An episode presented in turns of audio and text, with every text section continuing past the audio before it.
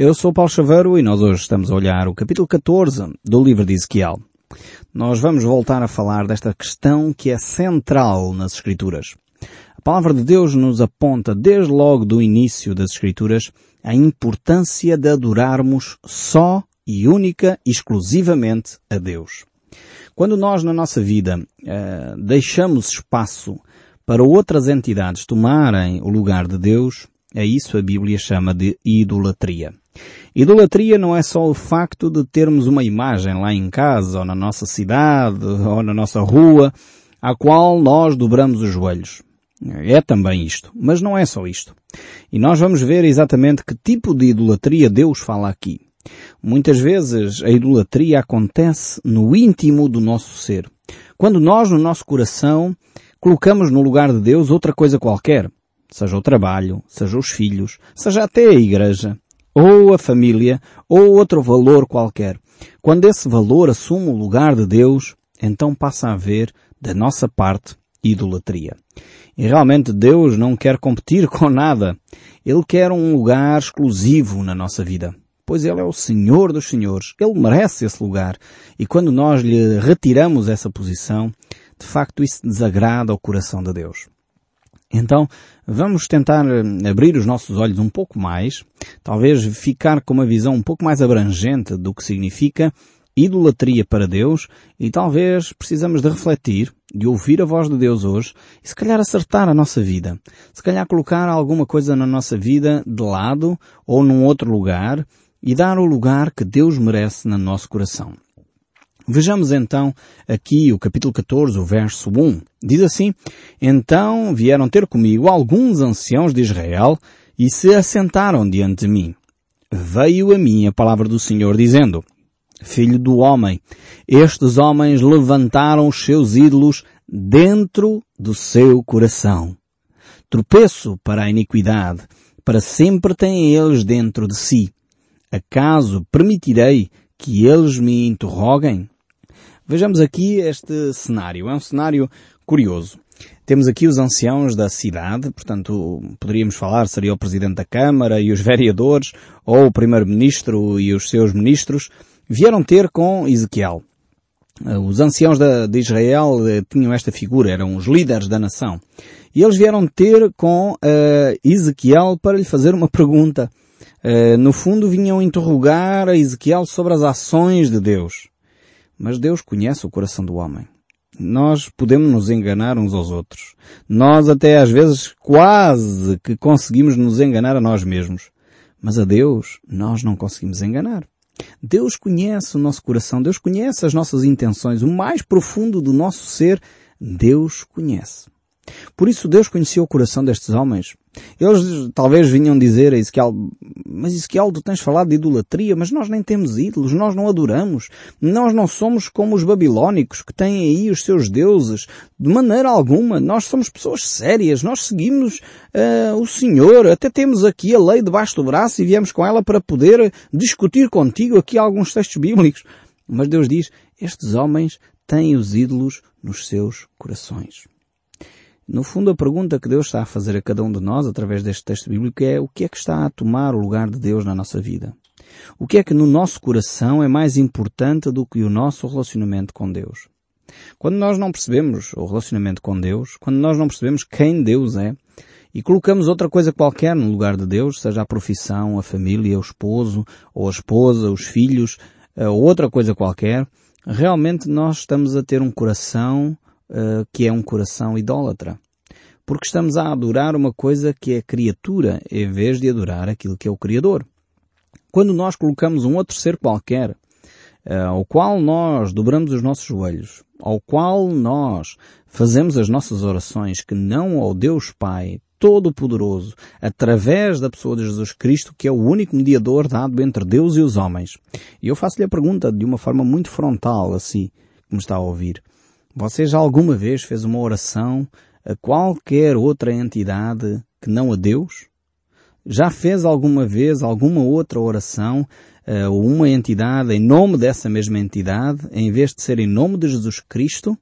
A palavra de Deus diz que quando nós fazemos isso, é que estamos a guardar no nosso coração ídolos, imagens. estamos a guardar no nosso coração algo que não é o lugar de Deus. E nós precisamos refletir seriamente sobre o nosso cristianismo. O nosso cristianismo é centrado em Cristo ou é centrado em quê? Quando você pensa no cristianismo, pensa em primeiro lugar em quê? Quando se fala em cristianismo no nosso país, qual é o nome que surge primeiro? É o de Cristo? Ou é de Maria? Ou é de São Pedro? Ou é de São Paulo? Ou outro Santo António? Ou outro santo qualquer? Quando nós falamos em cristianismo na nossa nação, do que é que estamos efetivamente a falar? Deus estava extremamente desagradado com o povo de Israel e com os anciãos, com os líderes religiosos daquela época, porque realmente eles estavam com um coração idólatra. Eles queriam, pensavam eles, que poderiam manipular Deus, poderiam fingir uma coisa que na realidade eles não eram, que Deus talvez não se apercebesse da sua idolatria, da dureza do seu coração. Mas Deus conhece-nos. Nós não nos podemos esconder de Deus. Você e eu não nos podemos esconder de Deus. Nós temos que ser sinceros. Nós aqui que mais ninguém nos ouve, estamos aqui os dois a conversar, você sabe perfeitamente o que vai no seu coração. E talvez esteja na altura de você dizer, eu preciso realmente me arrepender, eu preciso de, de, de, abandonar esta idolatria, preciso abandonar estas imagens que eu tenho seguido, estas orações que eu tenho feito a tantas entidades e, e esqueço-me de orar a Deus. Sabem, é esta mentalidade burocrática que nós temos transportado até para a religião. Nós uh, pensamos que para chegar a Deus nós precisamos passar por uma série de outras entidades. E é assim que reflete, inclusive, não sei se já reparou, como está organizada o nosso poder político. Está organizado desta forma burocrática. Então nós vamos ao São Pedro, que é para o São Pedro pedir a São Paulo, que é para o São Paulo pedir a, a Maria, que é para Maria pedir eventualmente a Jesus, que é para Jesus eventualmente pedir ao Pai. Então temos aqui uma série de chefes de, de repartições, temos aqui uma, uma, série de vereadores, uma série de entidades. Primeiro que nós cheguemos a fazer a oração ao Pai, uh, temos uma burocracia enorme uh, de vida espiritual. E Deus quer banir isto. Deus quer simplificar. Ele já tem dito isso há muitos uh, séculos atrás. Ele disse, o único mediador, o único chefe a quem eu respondo é a pessoa de Jesus Cristo. Os outros, não ouço sequer as suas orações, não ouço sequer os seus pedidos. Com isto a Bíblia não está a dizer que essas pessoas que eu citei há pouco não são importantes, que não tiveram um papel importante, é óbvio que sim. Foram pessoas escolhidas e eleitas por Deus para uma, um papel tremendo enquanto viveram nesta terra. Mas eles não servem como mediadores. E isso é o que nos diz as Escrituras. E mais uma vez nós temos que ficar naquilo que diz as Escrituras e não tanto aquilo que eu acho. É importante fazer este filtro. Muitas vezes eu digo, ok, eu penso, eu gostaria até que fosse assim. Tenho um coração simpático para com este modelo de vida espiritual. Mas a pergunta é, é assim que Deus definiu? É assim que Deus quer? E é aqui que nós temos que ficar. Mais do que inventar um novo sistema, é olhar para o sistema que Deus já planeou. E Deus quer que o nosso coração seja totalmente entregue a Ele. Se não vejamos o que Deus continua a dizer no verso 4 aqui do livro de Ezequiel. Vejamos então, diz assim, portanto, fala com eles e diz-lhes, assim diz o Senhor. Esta frase, uma frase só ela extremamente interessante. Assim diz o Senhor. Não era a opinião de Ezequiel que estava em causa, nem é a minha, não é a opinião do Paulo Chaveiro que, que importa. A minha opinião vale o que vale, assim como a opinião de todos os outros. Agora, assim diz o Senhor. Assim diz o Senhor Deus. Vejamos o que é que o Senhor Deus diz. Qualquer homem da casa de Israel que levantar os seus ídolos, onde? Num altar? Não. Dentro do seu coração, diz aqui o texto bíblico. Veja na sua Bíblia. Qualquer homem Israel, da casa de Israel que levantar os seus ídolos dentro do seu coração e tem tal tropeço por suas iniquidades e vier ao profeta, eu, Senhor, vindo a ele, lhes responderei segundo a multidão dos seus ídolos, para que eu possa apanhar a casa de Israel no seu próprio coração, porquanto todos se apartaram de mim para se seguirem os seus ídolos. Veja como é que Deus vai lidar com uma nação que quer idolatria. Vai lidar com ela debaixo da multidão da sua idolatria. Ou seja, Deus vai lidar com estas pessoas mantendo-as ou permitindo que elas se mantenham debaixo desta idolatria. E realmente as pessoas ficam enredadas em, em tanta religião, tanta coisa que não conduz a lado nenhum, que depois, quando buscam a Deus, dizem, mas eu procurava Deus. Mas precisamos procurar Deus no sítio certo. Precisamos de encontrar Deus onde Ele está. E Ele está nas Escrituras. Ele está na Palavra de Deus. Ele quer se revelar a cada um de nós. Muitos têm um discurso bonito, muitos têm um discurso interessante, mas nós precisamos de encontrar Deus aonde Ele se encontra. E Ele quer falar ao nosso coração. É aqui que Deus se revela. E é por isso que precisamos banir da nossa vida, banir da nossa cidade, banir da nossa espiritualidade a idolatria.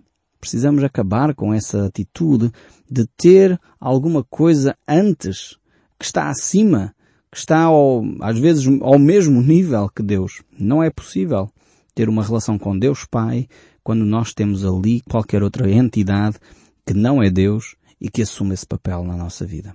Precisamos repensar de facto, como é que está a nossa vida? Como é que vai a nossa caminhada com Deus? Deus de facto é o centro, é aquele a quem eu adoro acima de todas as coisas, ou de facto eu tenho ali uma série de entidades a quem eu faço as minhas orações, a quem eu faço as minhas rezas, a quem eu me relaciono, com quem eu procuro me relacionar. Precisamos banir esta idolatria, diz Deus aqui no texto bíblico. O verso 6 ainda prossegue a dizer, portanto diz à casa de Israel, assim diz o Senhor Deus, Convertei-vos e apartai-vos dos vossos ídolos e dai as costas a todas as vossas abominações. Ou seja, não era só a idolatria que estava aqui em causa. Havia também uma série de atitudes. Atitudes como corrupção, mentira, uh, provavelmente promiscuidade sexual e outras que tais, que eram abominação aos olhos de Deus. E Deus diz, não só acabem com a idolatria, mas acabem também com a prática de atitudes que só destroem a alma do ser humano. E quantas vezes as pessoas procuram a felicidade em coisas que não dão felicidade? As pessoas acham que se mudarem de cônjuge vão ser felizes. E então mudam de cônjuge. As pessoas acreditam no casamento, por isso voltam a ter outro relacionamento, mas já não acreditam mais naquela relação. Infelizmente as pessoas acham que aquilo que Hollywood vendeu, em termos de imagem uh, de um relacionamento, é sempre eufórico, é sempre assim nas nuvens, só que o relacionamento real, precisa de ser trabalhado, precisa de paciência, precisa de amor, precisa de dedicação. É como um jardim bonito. Um jardim bonito é muito lindo ser visto, mas dá muito trabalho para mantê-lo, dá muito trabalho para criar um jardim agradável. E às vezes nós pensamos que os casamentos agradáveis são assim, surgiram por geração espontânea. Não é verdade. Os casamentos agradáveis surgiram fruto de muito trabalho, de muita dedicação, muito cuidado, muita compreensão, muita paciência, muita ação concreta e objetiva, eh, levando eh, o outro em consideração, levando o outro e considerando o outro superior a nós próprios. Então é necessário realmente nós termos esta perspectiva de que há coisas que precisamos de abandonar, há coisas que precisamos de deixar e há outras que precisamos de integrar puxar, trazer para a nossa vida para podermos eh, moldar a nossa vida mais à vontade de Deus. O verso 12 ainda diz, Veio ainda a mim a palavra do Senhor dizendo, Filho do homem, quando uma terra pecar contra mim, cometendo graves transgressões, estenderei a mão contra elas e tornarei instável o sustento do pão, e enviarei contra ela a fome, e eliminarei dela homens e animais. Ainda que estivesse no meio dela estes três homens, Noé, Daniel e Jó, eles, pela sua justiça, salvariam apenas a sua própria vida, diz o Senhor Deus. Deus aqui, no fundo, está a colocar as balizas, está a mostrar até que ponto realmente Israel já pecou. E Deus vai pegar nestes três testemunhas, Noé, Daniel e Jó, para mostrar a gravidade das ações uh, que Israel cometeu. Uh, Deus diz aqui no, neste verso 14 que, que mesmo que estes três homens lá estivessem, Noé, Daniel e Jó, uh, eles não salvariam ninguém a não ser as suas próprias vidas. Vejam bem até onde Deus está a comparar. Não sei se está lembrado de Noé. Noé é aquele homem que constrói a arca, onde reúne todos os animais para salvar os animais e reúne os seus filhos, as noras e a mulher. Então Deus está a dizer que o coração da nação de Israel é bem mais perverso do que aquela geração em que Noé viveu. Porque Noé ainda conseguiu salvar a família. Agora, neste contexto em que Deus está a falar, nem a família de Noé seria salva. Vejam bem em que contexto é que o coração do povo de Israel está. Daniel realmente era aquele homem que, contemporâneo de Ezequiel, um homem tremendo, que falou do poder de Deus a Nabucodonosor, um, o, o grande imperador babilónico, e que ele mais tarde na sua vida se converteu, entregou a sua vida a Deus e mandou fazer alguns decretos no sentido de que todos adorassem o Deus de Daniel. Então vejam bem como Deus está a comparar a nação de Israel. Deus está a dizer o coração do povo de Israel que se acha o supra-sumo, enfim, da espiritualidade, que se acha uh, o grande povo de Deus, é bem pior do que os babilónicos. É isto que Deus está a dizer por outras palavras. Deus está a igualar o povo de Israel uh, com as piores nações, com as, piores sociedades, ou a ideia que os israelitas tinham de ser a, a pior sociedade daquela época. E eu creio que às vezes nós cristãos desta geração corremos o sério risco de termos, termos tão grande conta sobre nós próprios que não somos capazes de ver o nosso próprio pecado. Não somos capazes de olhar para a nossa própria fraqueza. Não somos capazes de olhar para a nossa própria miséria, para a nossa própria idolatria, para a nossa incapacidade de colocar Deus no seu devido lugar, para colocar os princípios de Deus na nossa própria vida. E muitos dizem-se cristãos, mas depois estão subjugados pelo alcoolismo de uma forma terrível. Depois temos pessoas que se afirmam cristãos, mas no entanto desviam milhões dos fundos comunitários, desviam milhões uh, dos fundos que são do, dos contribuintes para o bem-estar comum e tiram para benefício próprio. Muitos não pagam os seus impostos, mas dizem-se cristãos. Muitos são infiéis para com sua esposa, para com seu marido. E a Bíblia diz quanto a isto, que aqueles que são infiéis, Deus nem sequer ouve as suas orações. Isto é o livro de Malaquias. Se tem dúvidas sobre aquilo que eu afirmei, vá confirmar no livro de Malaquias. Aquilo que Deus diz sobre a infidelidade conjugal. Mas, no entanto, afirmamos que somos cristãos. O povo de Israel também tinha a sua ideia, uh, pensavam que era uma grande coisa, tinham-se grande conta. No entanto, Deus está aqui a dizer nem que viesse Noé, nem que viesse Daniel, nem que viesse Jó, esse homem com uma paciência tremenda, nem que viesse estes homens que são um exemplo de vida, mesmo assim, uh, só eles salvariam a sua pele. Realmente é triste quando uma nação chega ao ponto de ter a sua consciência tão cauterizada que já não dá conta dos seus erros. Já não se dá conta do seu pecado. E é mais triste quando isto acontece com aqueles que se dizem cristãos. Com aqueles que dizem ser o povo de Deus.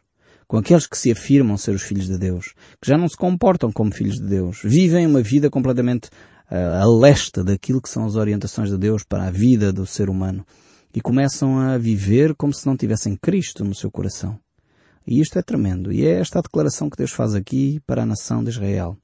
O verso 17 prossegue e diz, ou se fizer vir a espada sobre essa terra e disser espada passa pela terra e eu eliminar dela homens e animais, tão certo como eu vivo, diz o Senhor Deus, ainda que esses três homens, que nós já vimos atrás, Daniel, Noé e Jó, estivessem no meio dela, não salvariam nem seus filhos, nem suas filhas.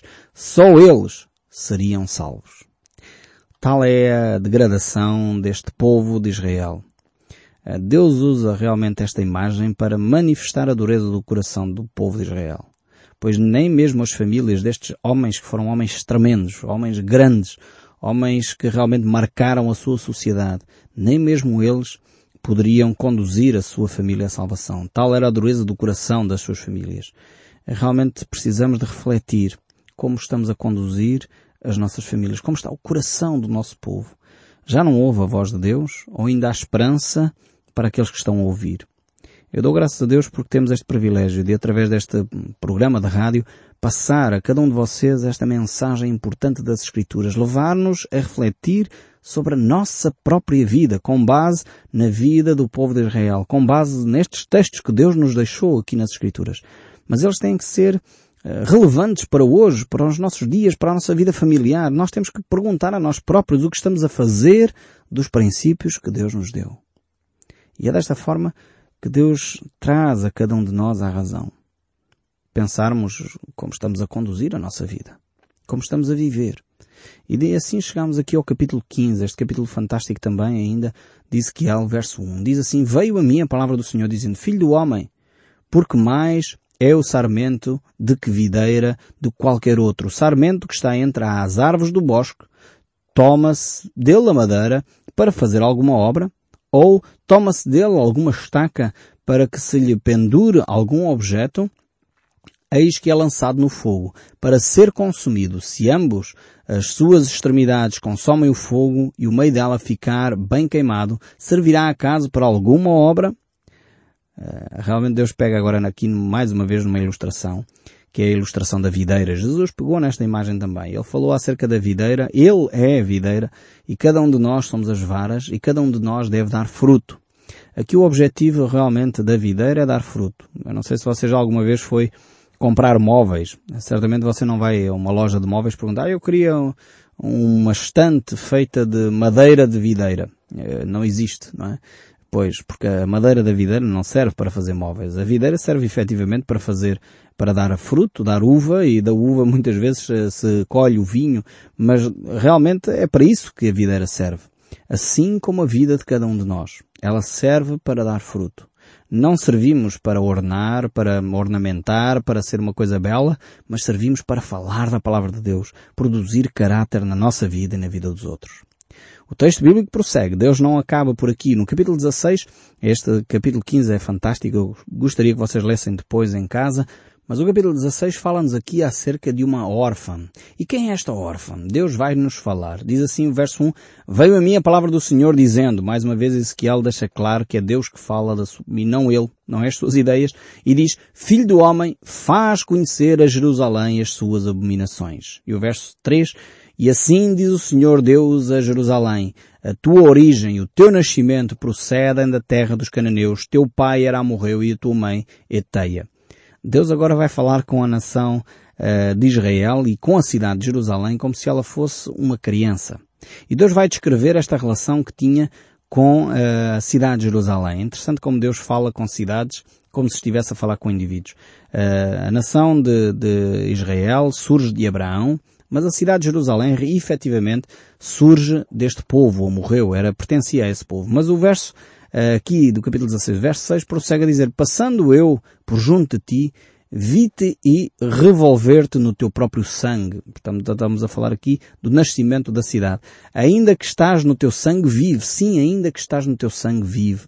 Passando eu por junto de ti, vi-te, e eis que o teu tempo era tempo de amores. Estendi sobre ti as abas do meu manto e cobri a tua nudez. Dei-te juramento e entrei em aliança contigo, diz o Senhor, e passaste a ser minha. Então te lavei com água e te enxuguei do teu sangue e te ungi com óleo. Também te vesti de roupas bordadas e te calcei com ouro de melhor qualidade e te cingi de linho fino e te cobri de seda. Também te adornei com enfeites e te pus braceletes nas tuas mãos e colares à roda do teu pescoço. Deus está aqui a falar acerca do relacionamento que tinha com a cidade de Jerusalém. É o mesmo relacionamento que Ele quer desenvolver connosco. Nós não tínhamos nada para oferecer a Deus, mas Ele nos deu uma oportunidade. E a pergunta é, o que estamos nós a fazer com a oportunidade que Deus nos deu? Eu com esta pergunta gostaria que você ficasse a ouvir o som deste livro. No próximo programa nós voltaremos a esta reflexão e a ouvir aquilo que Deus tem para nos dizer. Até lá, que Deus o abençoe ricamente e até ao próximo programa.